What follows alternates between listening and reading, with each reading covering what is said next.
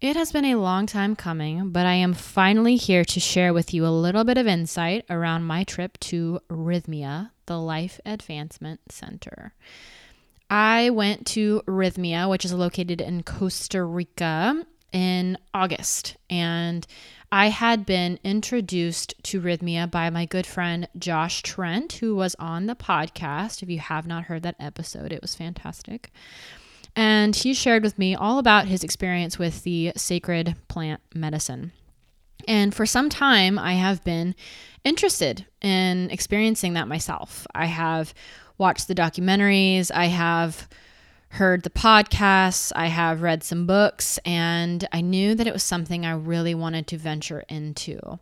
And so when I discovered Rhythmia, I was incredibly excited because it was an all-in-one place to not only experience plant medicine, but also have breath work, amazing, delicious food, yoga, um, pools, massages, meet incredible people from around the world, all for a seven night stay, a whole week. It was Sunday to Sunday of pure bliss and transformation and workshops and experiences.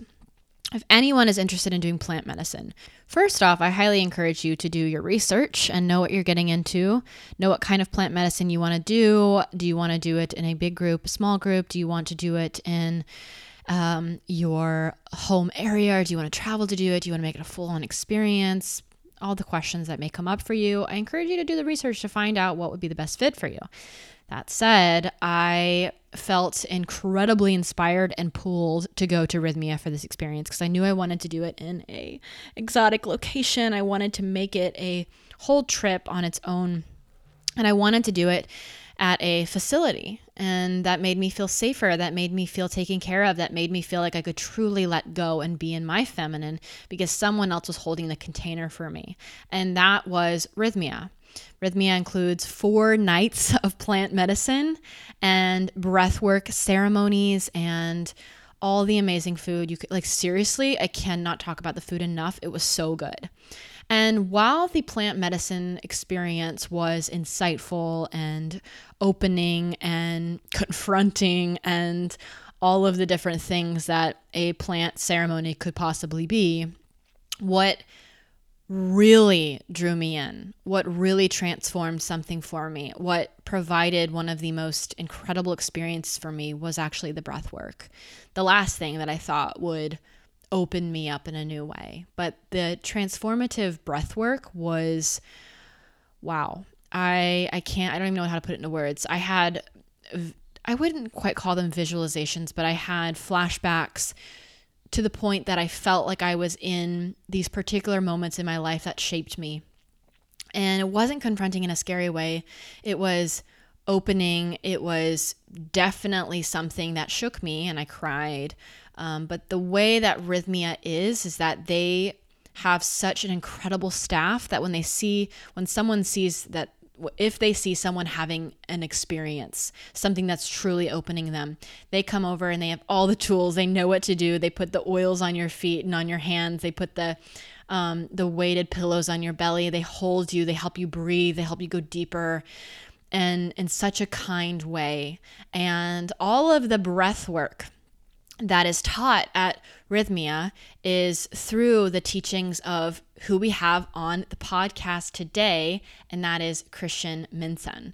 And he, I am so excited to get on the show because when I was there at Rhythmia, where he teaches, he was not there. He had just left the day after. And so this is my first time to speak with Christian, and I have all sorts of questions for him around um, energetically what this breath work does for you and how it works. How in the world does breath bring you back to moments in your childhood or your adolescence or currently now? How does it, for some people, give them visualizations and they see colors and it opens up their chakras? I'm just so curious. So before I share just a little bit more about Rhythmia, here is some information on Christian. Christian Minson is currently the director of the Breathwork program at Rhythmia in Costa Rica. His credentials include international speaker, best-selling contributing author, trainer, coach, and founder of Breathflow Wellness, a transformational holistic health business. Christian also spent ten years as a monk, meditating and serving in search of the deeper meaning of life. Now he helps others achieve greater spiritual and emotional intelligence by integrating trauma, releasing limiting beliefs, managing emotions, and teaching others to find meaning in their own lives and work. Christian delivers inspiration and practical real-world tools that result in lower levels of stress, greater emotional awareness, and higher levels of fulfillment and performance. He shares his message and techniques through speaking engagements, one-on-one sessions, and public seminars. He has reached thousands of people across the globe, including Europe, Mexico, Canada, Costa Rica, and all over the U S A. He has presented at conferences, universities, churches, retreat centers, and the Chopra Center. Visit his website at breathflow dot com and get ready to hear more about his insight in just a few short moments. All of that said, while I was at Rhythmia, I got lots of people showing interest saying, how do I go to Rhythmia? What is Rhythmia all about?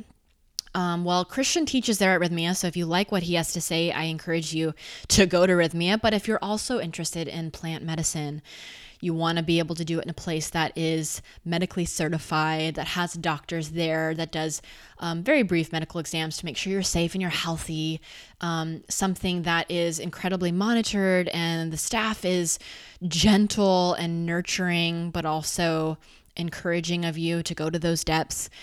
And you want to meet some amazing people along the way, um, this is the place I would say to go to do it. Lots of people have done plant medicine there. Um, Reverend Michael Bernard Beckwith is a, a promoter of it. I, uh, Josh Trent, of course, went. I have multiple friends that when they heard I went, they go, oh my God, I went there too. I was there this year, blah, blah, blah. So many people go to Rhythmia for this experience. So with all that said, I want to encourage you to head on over and check it out. I am an affiliate for Rhythmia. So if you want to go check it out, go to rhythmia.link slash M M one. And because you're coming from my side of the world, you'll get one hundred fifty off of your stay. But you have to make sure you go to that specific link, rhythmia.link slash M M one, which stands for Maddie Moon, M M one.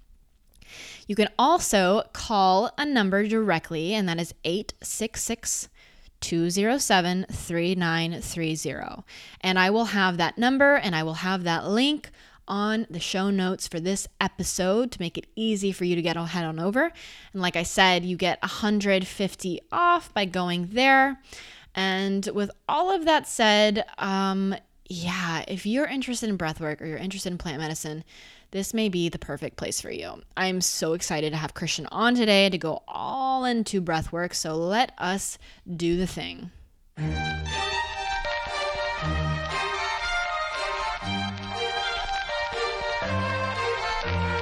You are now entering the Mind Body Musings podcast. If you find yourself hungry for growth, eager for inspiration, and longing for self-improvement, welcome home. Hosted by motivational speaker and life coach Maddie Moon, you can be certain you will learn how to change your life in magical ways in each and every episode. Are you ready to stop caring what other people think? Is it time you break limiting beliefs and empower your whole being? Do you know how to use the one life you've been given to the absolute fullest? Join Maddie Moon and her inspirational guests every Wednesday for the life-altering discussions on freedom, vulnerability, abundance, and so much more. For more insight, grab your free gift on maddie moon dot com and uncover your own once-in-a-lifetime greatness within. If you have kind words to say, feel free to leave a review on the show in iTunes or send your favorite episode to a friend. We look forward to hearing your insights and growing together in unexpected ways. And now, without further ado, here's your host, Host, Maddie Moon. All right, and here we are on the Mind Body Musings podcast, and we have with us Christian Minson, and I am so ready to dive deep into the conversation around transformational breath because it's quite new to me, thinking that um, you can change your uh, your nervous system and how you react to certain situations in your life, and so much deeper than that with the power of breath work. And um, Christian, as I said in the intro, is the director of breathwork program at Rhythmia Life Advancement Center, which I was recently at. And so today we're going to be talking all about breathwork and chakras and the difference between that and plant medicine. So without further ado, welcome to the podcast, Christian. Thank you. I'm excited to be here. My new first question that I'm going to be asking all my guests is, what is your favorite thing to muse about in your life right now? Hmm, what is the favorite thing to muse about yeah. in my life? Uh, well, recently I was I awakened to my mission in life, which uh, in utter simplicity is love people.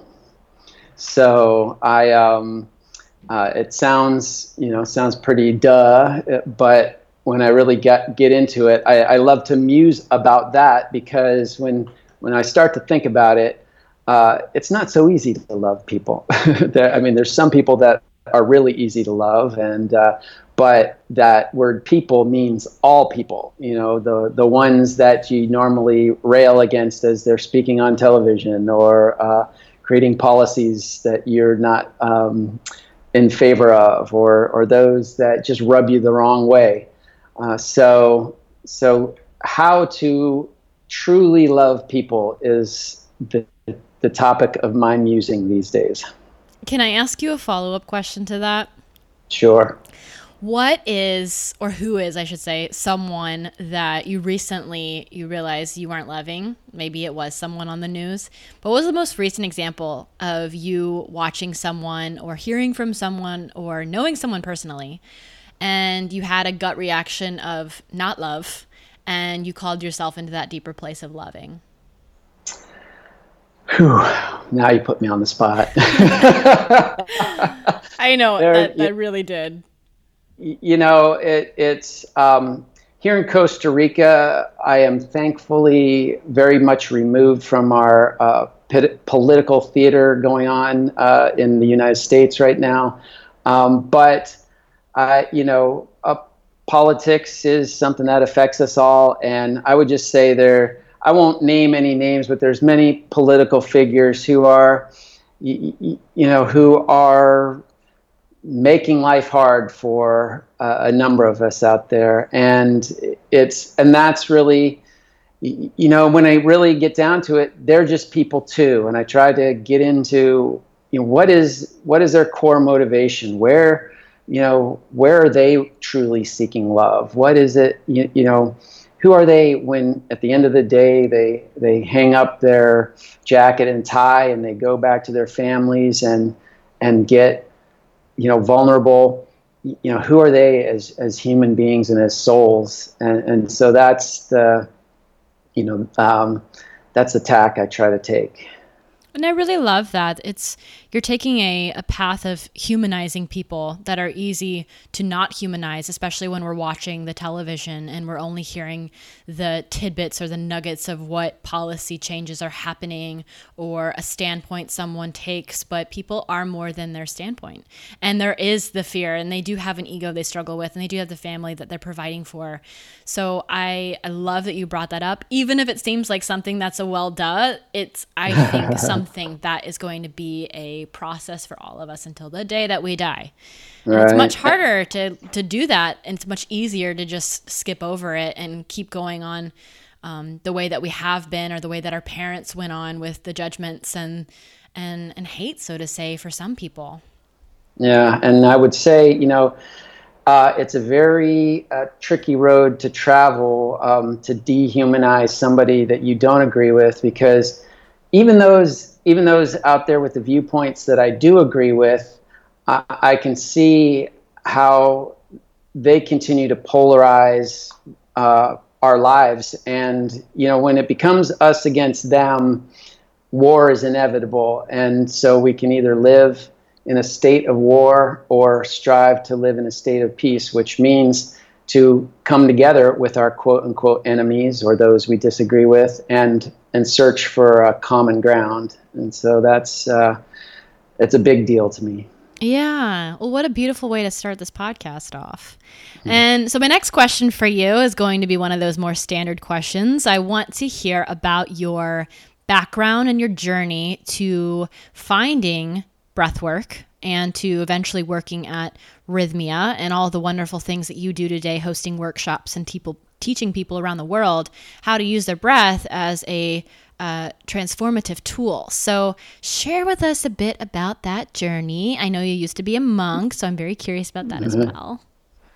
Well, great. Yeah. The, you know, um, it, it's, uh, it, it definitely is a long, broad story, but to, to try to tell it concisely, you know, I've, uh, my life has been defined by seeking, spiritual seeking. And, um, interestingly enough, that was catalyzed by plant medicine early in my, um, my trajectory, you know, basically in high school and college, uh, which led me to, to seek deeper meaning in life, uh, to, to know what, you know, I saw all this stuff going on around me that I just couldn't buy into, that I, I could see beyond the facade, and wanted to know really what was the deeper reality, which led me to to explore spiritual paths. And uh, I arrived on some that practice meditation as the main tool for developing our own deeper relationship with God, or with, you know, the universal energy, however people define the the the greater power that brought this universe into creation. And um, that I really bought into the idea that our evolution, our ascension, our self-realization is is the primary purpose that we're here for. And that meditation and techniques of meditation, and then derived therefrom uh, techniques of breath work, are, are the tools, the best tools for uh, attaining that end. So um, through that that practice, I um, I came upon the path of Paramahansa Yogananda, who many people know as the author of Autobiography of a Yogi. There's also a, a movie out there of his life that I believe is on Netflix called Awake. Um, he's one of the foremost spiritual figures of the twentieth century, and um, I got involved with his organization, which Uh, he was a master that came from India, and there is a, a an ancient tradition of monasticism in India, the the ancient Swami order, basically, which is what I um I uh, got interested in, being part of his path, and just went deeper and deeper until, you know, the next step was to become a monk, to to devote my entire life to this path that I. I'm on. The Eastern philosophies generally are a, a nonviolent uh, path. Uh, there's a concept called ahimsa, and that may be where my uh, my viewpoints on the the opening statements of this podcast came from. But I I practiced that path for ten years and developed a real deep understanding of what it means to live your life completely dedicated To, to service and to the highest pursuits of, of mankind, uh, and, you know, living um, with complete faith that I'd be taken care of, and we didn't earn money or didn't, um, you know, have have the normal accoutrement of life that uh, that people are used to. But around the ten-year mark, I started getting a a, a deep inner calling to. Uh, to face some of the things that I'd been avoiding all those years. And those things generally had to do with the outside world, you know, interfacing with the the way society runs, getting a job, um, dealing with interpersonal relationships, all those kind of things uh, were, were coming up. And the message I got was, if I really wanted to evolve to the next level, which was what I bought into my life being all about, uh, and all of our lives being all about, that I had to face these things eventually.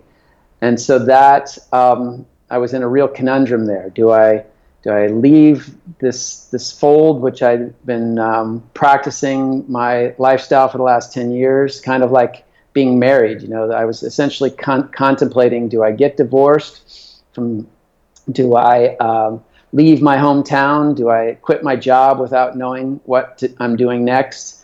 And on paper, the obvious choice was to stay, but at that point, I was introduced to this technique of breath work, which I've now uh, practiced and taught for the last twelve years.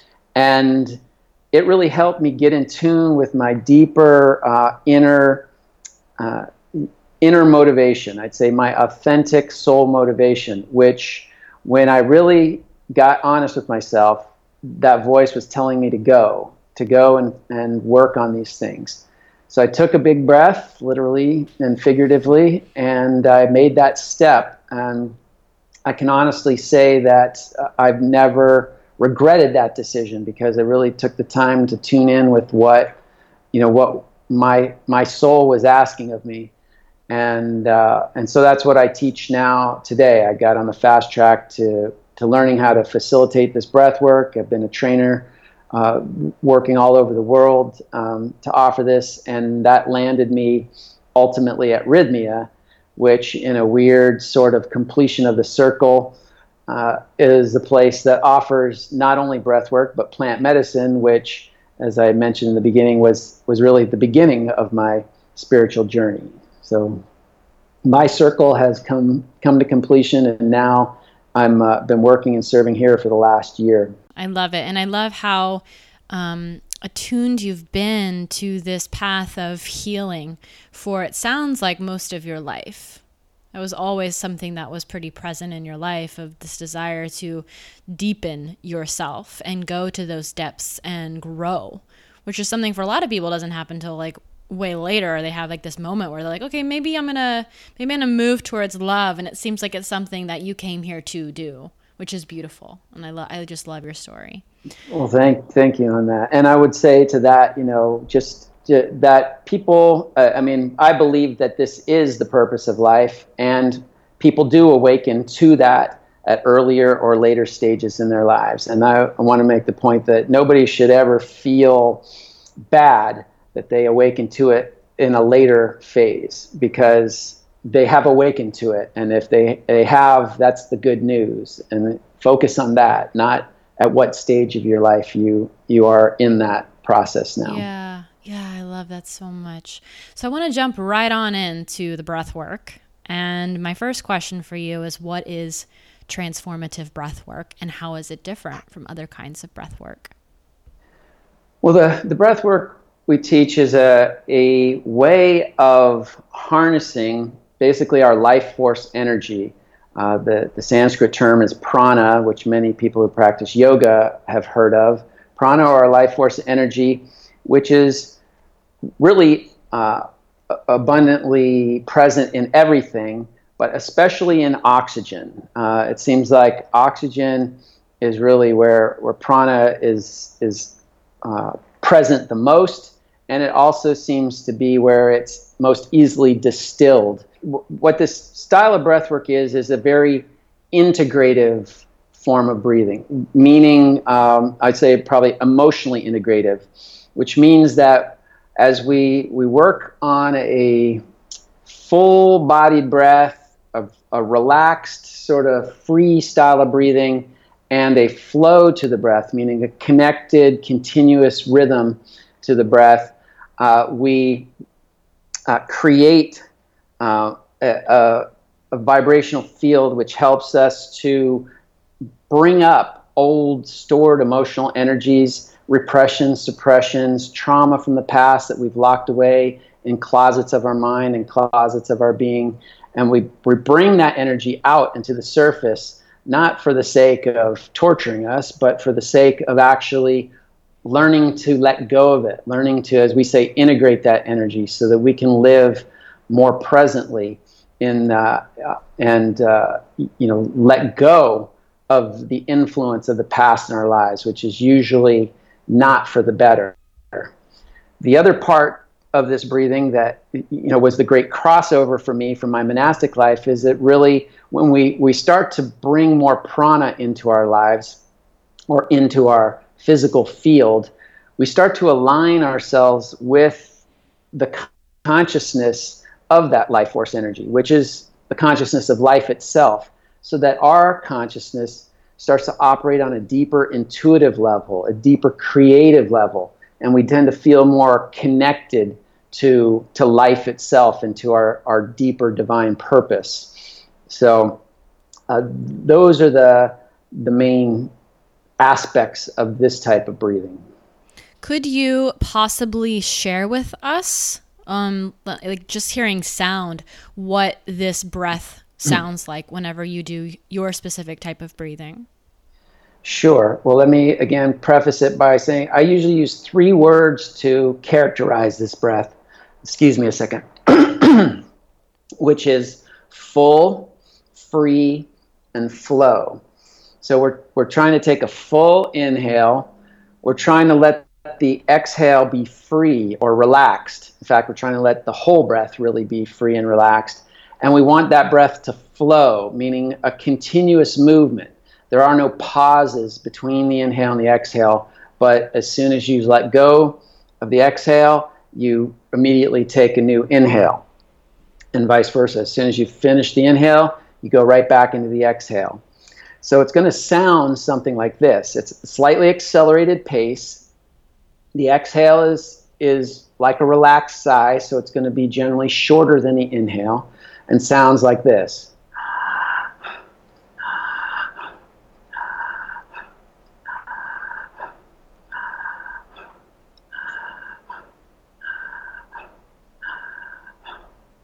And so hopefully through just hearing it, you can hear. Now, the I want to say that when you're doing it, the ideal is to be soundless. The you know the uh, when you bring sound into your breath, it's an indication that friction is happening, and friction is a resistance. And again, that that is counter to the the freeness of this breath, the relaxedness of the breath. But for the sake of of making uh, something that you can actually hear and emulate, uh, I have to make a little bit of sound. But hopefully, you could hear the full inhale, and then the just letting go, that relaxed exhale. And then the immediate uptake again. You know, there's no, there's no, and then just you just wait until you, you inhale again. So it is, of all those elements, I'd say it's the continuous connectedness of the breath that that, that I feel is of the most vital importance. Mm. Uh, so, so we when we stop breathing, unconsciously anyway, when we stop breathing, we actually disengage from life. We are, you know, metaphorically dead in that moment when we stop breathing. You know, breath defines life. Now, uh, some of those out there may be on deeper spiritual paths, and when I was a monk, we, we practiced meditation techniques that focused on expanding the pause between the breath, but that was a very specific and conscious practice. So what I'm talking about is when we find ourselves unconsciously holding our breath or unconsciously uh, stopping without knowing we're doing it, we've actually uh, separated ourselves from life itself. And, uh, uh, you know, therein starts a host of problems. Yeah, we're stopping that flow of energy, literally, but also energetically. And this is something that I've noticed in my own life since getting very focused on my breath, because I do a lot of work around the feminine. And I think that um, helping learn how to breathe in those moments where we're the most uncomfortable, even with our body and, and situations, learning how to deepen the breath. And I know that the breath is also a very... Um, energetically, if we're looking at the masculine, the feminine, it's also a very masculine tool as well, using your breath to either hold it, and like that energetically teaches you how to hold the container of something. So there's that kind of breathing, the Wim Hof, all the different types of breathing. What I will say, when I went to Rhythmia and I did the breath work, I have an interesting relationship with breathwork so far. um, it was like the very first night, and I really didn't know what to expect. And um, yeah, how do I put this? It was something. It was cha- it was very challenging. Yeah, and, many and people uh, find that challenging, also in in a sense annoying, because like so much work. It's not meditation where you're just there and you're closing your eyes and maybe you're saying a mantra, but it's it's it's consistently having to the the deep inhale, the exhale, deep inhale. It's like going, going, going. And there's so many times where I wanted to stop and to give up. And it was in those moments where I kept breathing when I was so uncomfortable, and I did the thing anyways, that I led myself into incredibly deep places. And mm. one of the things that happened to me, I don't think this was the first night, the first breathwork ceremony, but the second one, I had this, one of the things y'all talk about at Rhythmia is that you can have visualizations, you can see colors, you can um, go back into memories. And for me, the the memory that I went into was one when I was probably around twelve years old. I was in uh, my parents' bathroom, going to the bathroom, and my parents came in and they were fighting. And I remember my uh, what my dad was really upset at me for being in the bathroom when they were fighting, because apparently I heard mm. what they were saying or something like that. And there were right. a few instances in my childhood where I was in the wrong t- the wrong place at the wrong time. And I got in trouble for that, simply wandering around my own house. Right. And that was what kept coming up for me in the breath work. I kept having these memories of getting in trouble for being in the kitchen when something was happening and I shouldn't have been in there, or being in the bathroom, like innocent things. I didn't know what I was doing. I just needed to use the bathroom. And then all of a sudden I'm crying because I'm in trouble. And I was breathing through this and breathing, and this, these memories kept flashing and coming up for me. And next thing I knew, I was bawling my eyes out, Christian, like totally bawling my eyes out. And your amazing staff comes over and they like put the weighted pillow on my belly and they hold me and they help me to deep breather, breathe. Deep. Oh my gosh. It was, I mean, it was incredible though. It felt like something was finally, I breathed through something and it released, and it no longer felt like it held any sort of power over me, and that fear of being in the wrong place at the wrong time, like, so released. It just was gone. Right, right. Well, I mean, your story has so many elements of what, why breathwork is so important and so effective, and and what you said at the very end, that it finally had no power over you. What You know, what typically happens is that we have, and innocently enough, we're in the wrong place at the wrong time, or, you know, something happens that was beyond our control, and we don't, we either choose to, or we unconsciously suppress that memory, or the memory is so traumatic that we have no choice but to, to stuff it in, in a closet of our consciousness. Uh, the, the problem with that is that we carry that energy around with us everywhere we go. Even if we're not conscious of it, it is influencing every aspect of our lives.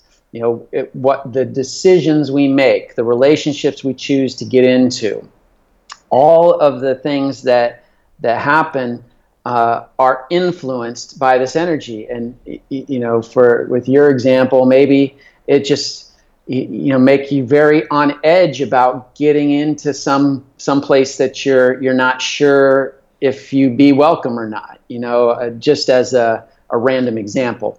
Uh, but whatever, however it affected you, it, it continued to um, dog your life in one way or another.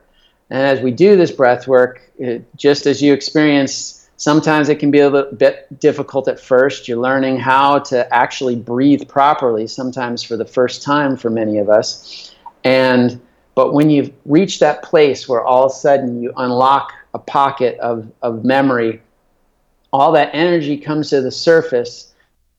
And, and we have a phrase that we use here at Rhythmia a lot called, which we say, what's coming is going. So what's coming is going, meaning whatever comes up, whatever you're experiencing there is on its way out.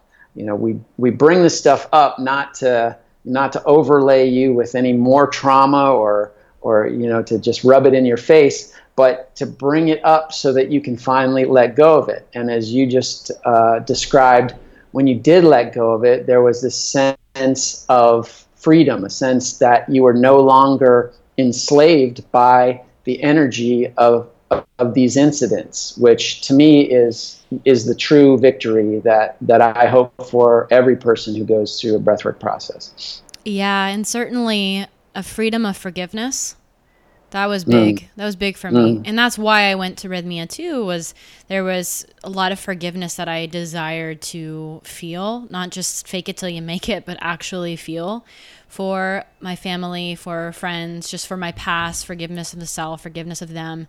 And it was almost as if I was like, during that breath work, not only was I going back into my own body of being a scared kid and then um, letting that be breathed, but also experiencing what it was like to be my parents and, and experience being in their own fear in that moment.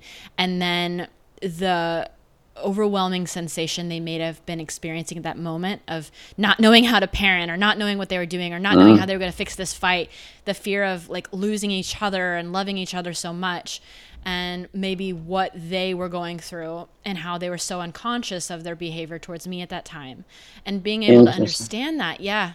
Yeah. Yeah. That, that, uh, you know, compassion is mm-hmm. really the, the word here. And that compassion, you know, humanizes the the antagonists in your life. And again, that draws right back to our, our beginning conversation in this podcast, that uh, when you when you are open, when when you bring that life force energy in and you start to see humanity as a sea of souls who are all in this together, uh, you really start to develop a sense of compassion that, you know, they were doing the best they could at the time with the tools that they had, and, and that you don't take it so personally anymore, and you let go of that, you know, that, that personal hurt, and um, and everybody benefits from that. So good job on your part. Oh, well, thank you. Thank you so very much. um, and so something I am I'm very curious about is the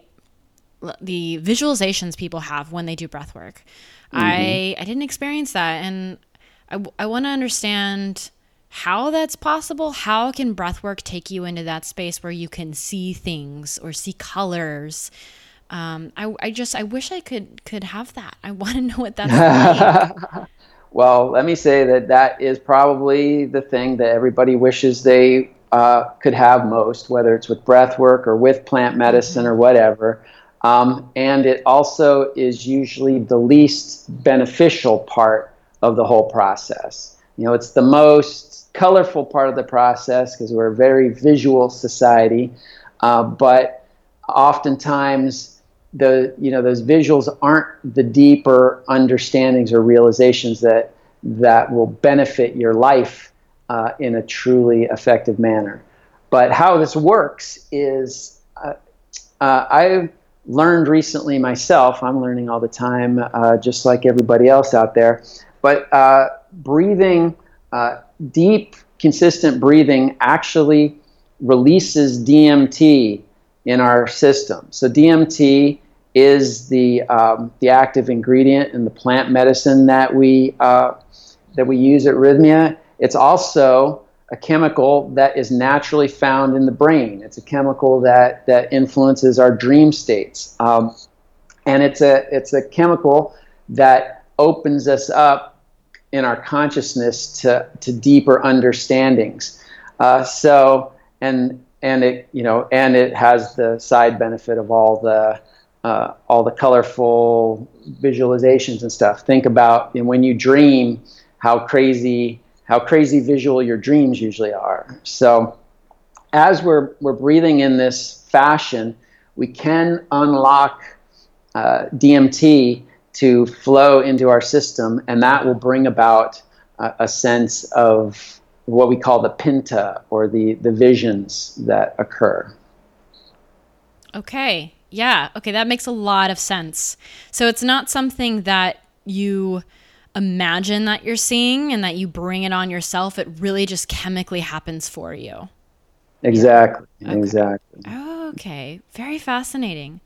So what about then the chakras? How are the chakras? How do they come into play with breath work and opening up different chakras with your breath?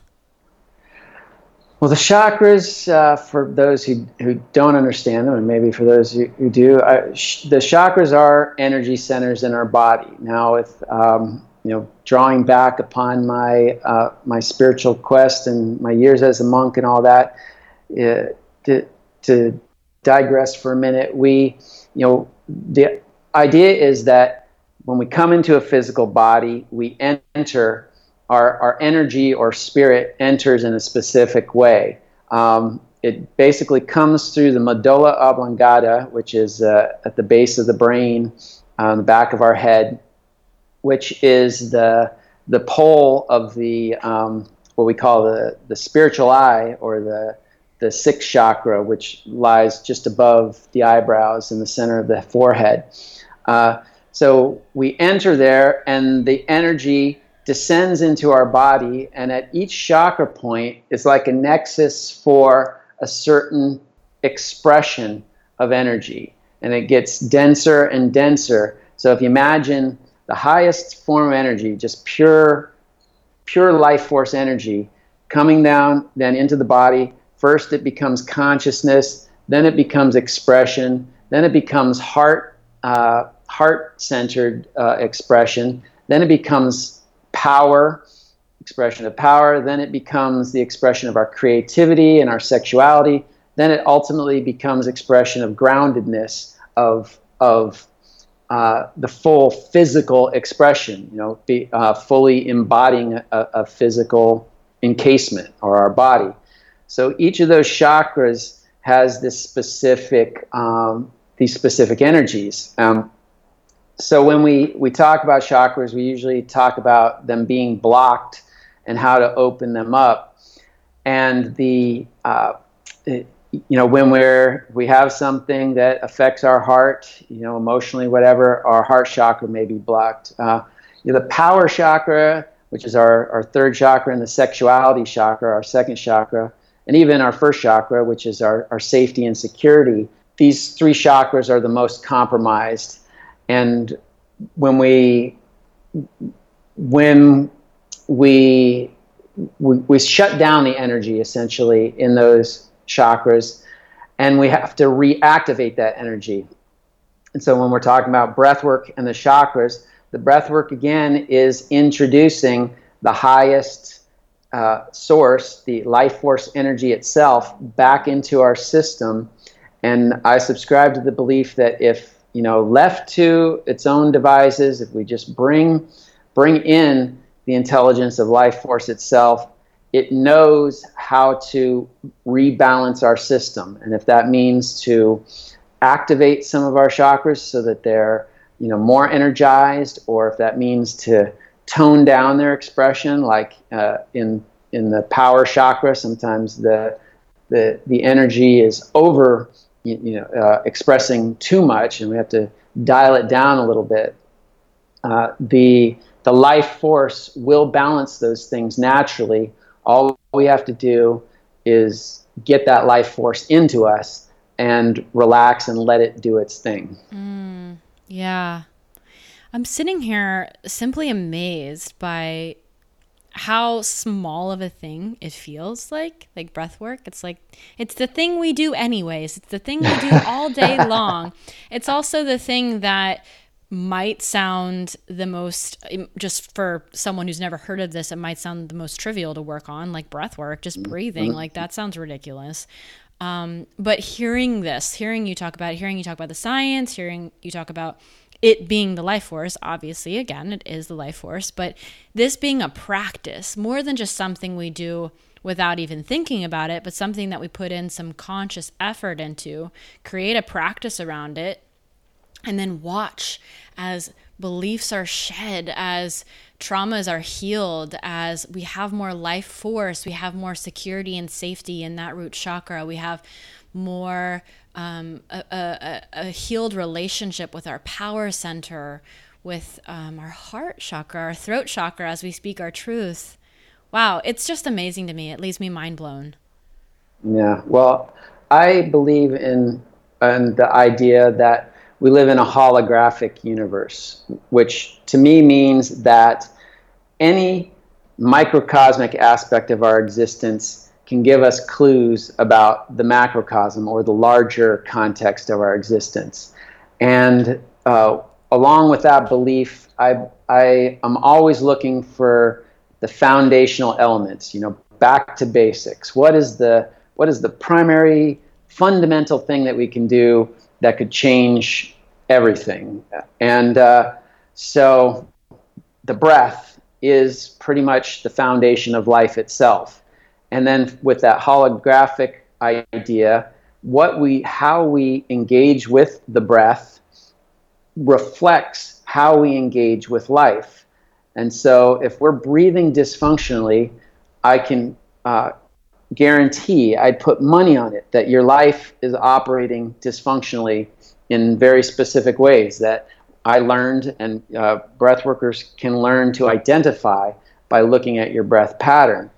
And vice versa, if you want to shift the way that your life is going, you can actually shift your breathing to to be essentially like I, uh, I enumerated, a full breath, a free breath, and a, uh, a flowing breath, which is going to make your life full, free, and flowing. Mm-hmm.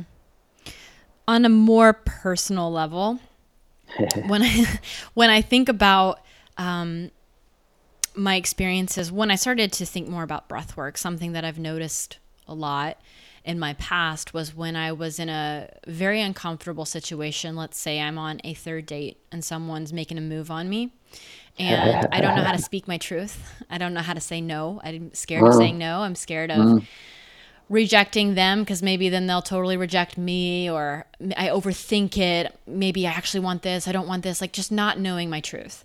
The the telltale sign of that for me was always holding my breath, holding my breath, like just con- like just the go-to before speaking, just seeing what happens next. And I still do this. I still do this.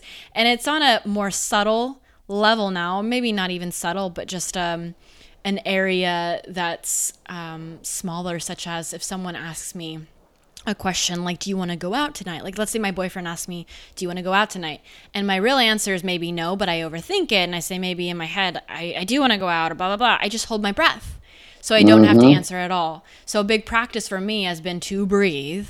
Like, first, be, have awareness. Just notice that when I hold my breath, something's out of alignment. I'm not wanting to speak my truth, because that's what that sign is for me. And then mm-hmm. two, speak my truth. Like, say, maybe if the answer is just for right now, I don't know, just at least say I don't know, and then continue to breathe.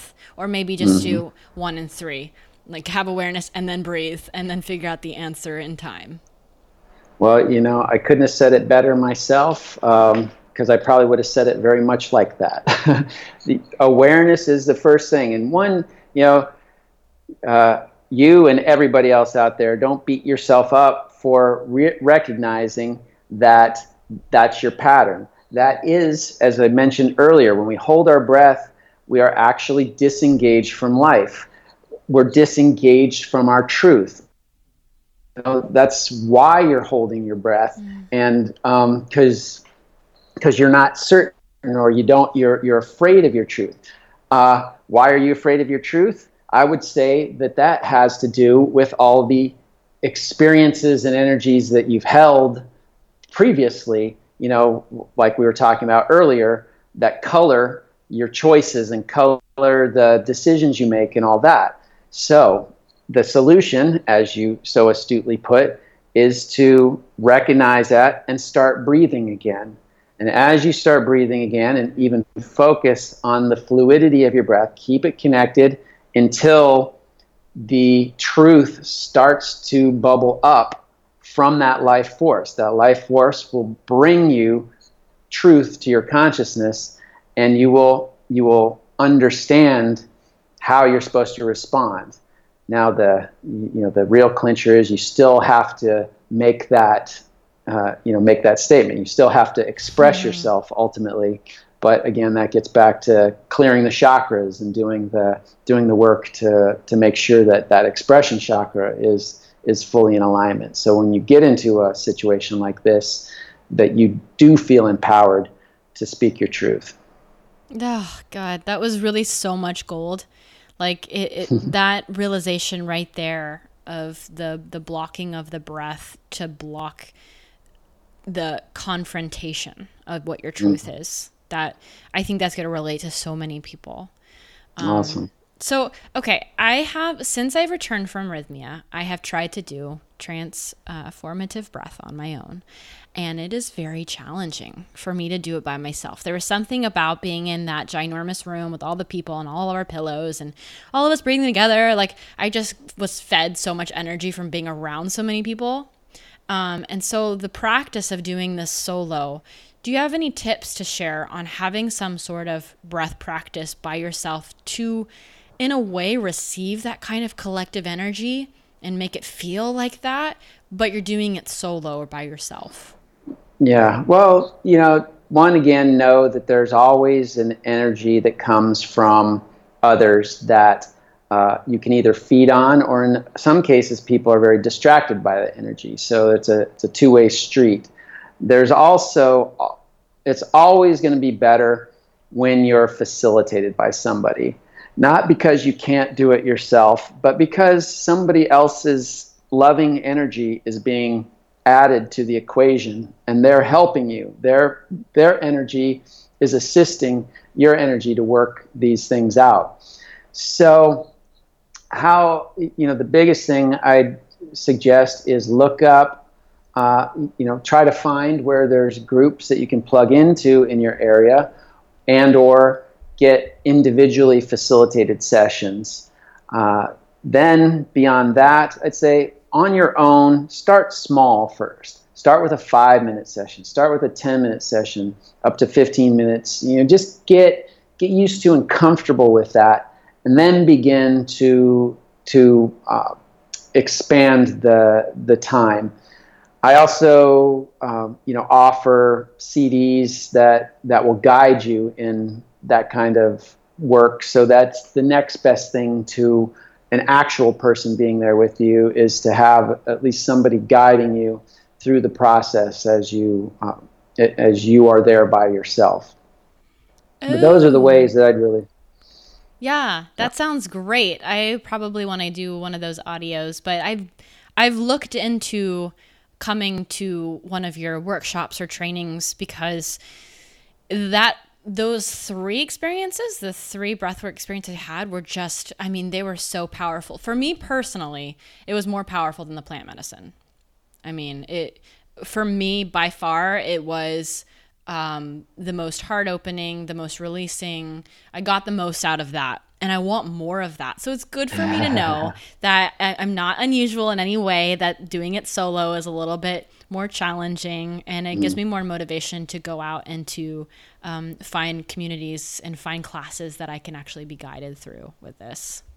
Right, and people can find those by contacting me through my website, and you know, we can take it from there. Also, I'll be uh, I'm waiting for for some uh, information from Rhythmia to plan my two thousand nineteen schedule, but I'll typically have a couple of trainings over the course of the year that people can plug into and, you know, go deeper in breathwork and really learn, learn not only how to do it, but if they're so inspired, uh, they can go on to future trainings to actually learn how to facilitate it. So, oh, perfect. That might be me one day, honestly. That was actually my first thought. I was like, I need to learn how to, to teach this. But I'm also of the mindset that you want to be a student for a, a good amount of time before you go over to being a teacher. So mm-hmm. I want to be a student of this, really, truly. I love it. And then you also have a book. Can you tell us a bit about that? Yeah, the book, uh, the book is a, a collection of a number of authors, so it's not mine alone, but uh, the book is called Align, Expand, and Succeed, Shifting the Paradigm of Entrepreneurial Success, and there's forty different authors, uh, entrepreneurs, what we call conscious entrepreneurs. The whole mandate of the book was to uh, give our own stories and our own practical tips on how we live this uh this new business paradigm of conscious business or conscious entrepreneurship. So some people were business people who discovered more conscious practices and then tried to uh, you know, merge those. Others, like myself, came from the field of, of conscious practices and then were learning how to apply them in a business setting, uh, which you know I've done now for the last twelve years as a, a solopreneur, and, and now with Rhythmia, uh, you know, learning how to bring the, which a lot of healers need to understand, is how to bring your uh, your gifts to marketplace, essentially, and how to do that that honors um, people, that honors the planet, that honors your purpose. And then the, you know, the bottom line that all businesses have to run on, it honors profit. So, um, but that's the quadruple bottom line of conscious business, whereas profit is pretty much the bottom line of old paradigm business. So uh, my chapter is called Shift Happens, uh, and it's inspiration for a life in transition. Uh, I use my, my story of my uh, transition from monastic life into Uh, the worldly life again, and uh, how, you know, the struggle to make that decision. And then my practical tips are basically how I used breath work in a modified form to weigh the the options that I had to really get in tune with what I was saying earlier, the the soul resonance that, you know, that told me that even though it was the scariest and the unknown, the most unknown option, that leaving was better for me than staying. And because, again, because that was the, uh, because I took the time to really tune in through this practice, uh, it, I I didn't regret that decision. And so I offer that to people who have important decisions in their lives. You know, do I stay with this person? Do I go? Do I quit my job? Do I uh, start my own business? Uh, you know, do I go uh, to this job or that job? Do I move to a different country? You know, all these things are major life decisions that we don't want to make the wrong one, essentially. Uh, so uh, this that practice can really help. Mm, golden. And I will make sure that I have the link to your book in the show notes for this episode. This is number two twenty-eight. And before we wrap this up in our last few moments here, I would love to take you through the divine deep dive round. It's basically quick fire round, so you can feel free to say whatever comes to mind first. Right on. All right. Here we go. Who are your teachers and your mentors? Teachers and mentors. Uh, Paramahansa Yogananda is the, the main teacher and mentor in my life. Uh, the the spiritual master. Uh, a number of the monks that were in the, you know, that were my superiors in that. Uh, and now I I really um, honor Jerry Powell, the C E O of Rhythmia, as uh, one of my supreme teachers, because uh, he's you know he's really embodied. I mean, he's the guy that came from the business world, mega successful business guy who created Rhythmia after coming to terms with consciousness and conscious business practices, and now Rhythmia has been birthed, and it's it is you know it's not only a business that's in, in business to help people, but it it is becoming and will truly be a phenomena in this world. What do you want to be praised for more than anything? Uh, my ability to love people. Hmm. What is one must-read book?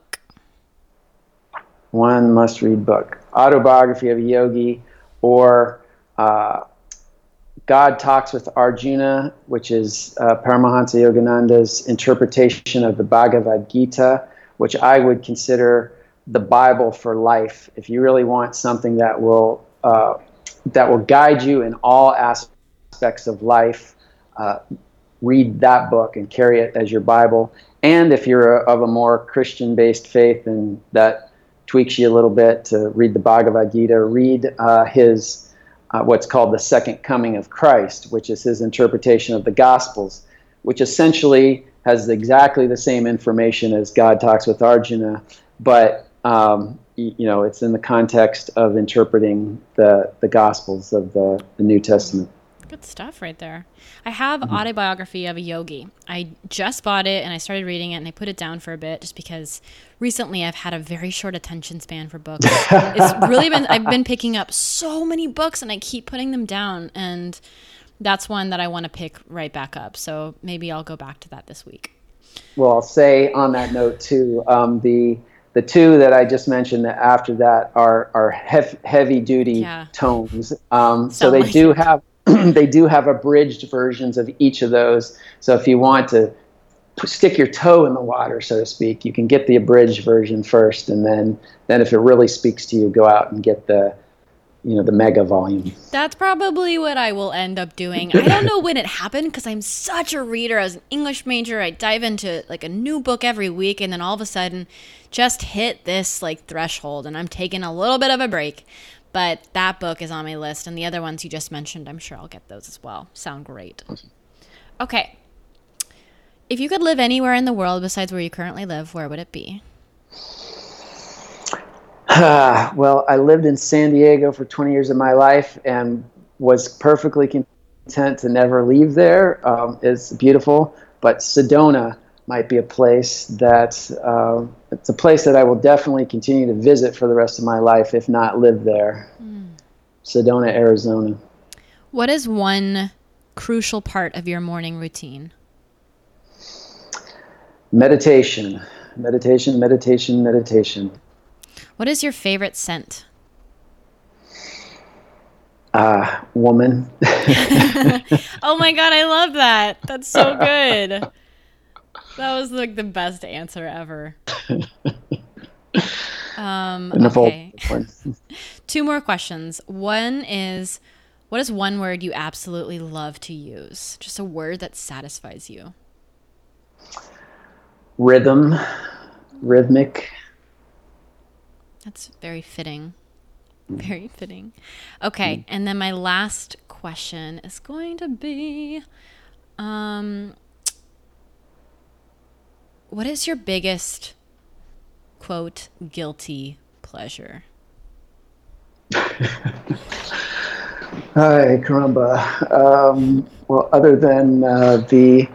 Uh, engaging with the scent uh, back question, uh, probably chocolate. Mm. Good answer. I like yeah. it.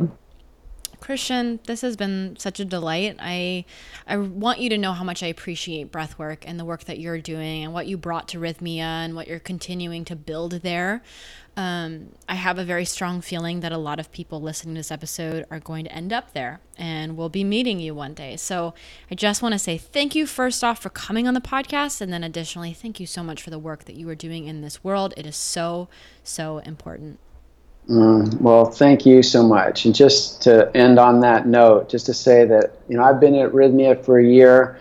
So you mentioned I've been in transformation for at least twenty-two years, and I've never seen a place that so effectively and with such high volume of numbers like uh, processes transformation uh, like Rhythmia does. We kind of lovingly refer to it as a soul factory because we're we're really bring, um, bringing people to the light and sending them back with with new hope. Uh, some people, many people who come here with uh, you know, that this is their last hope. Um, mm-hmm. And um, it it really is an honor and a privilege to, to work here for as long as um, I do, and uh, which I hope is a long time.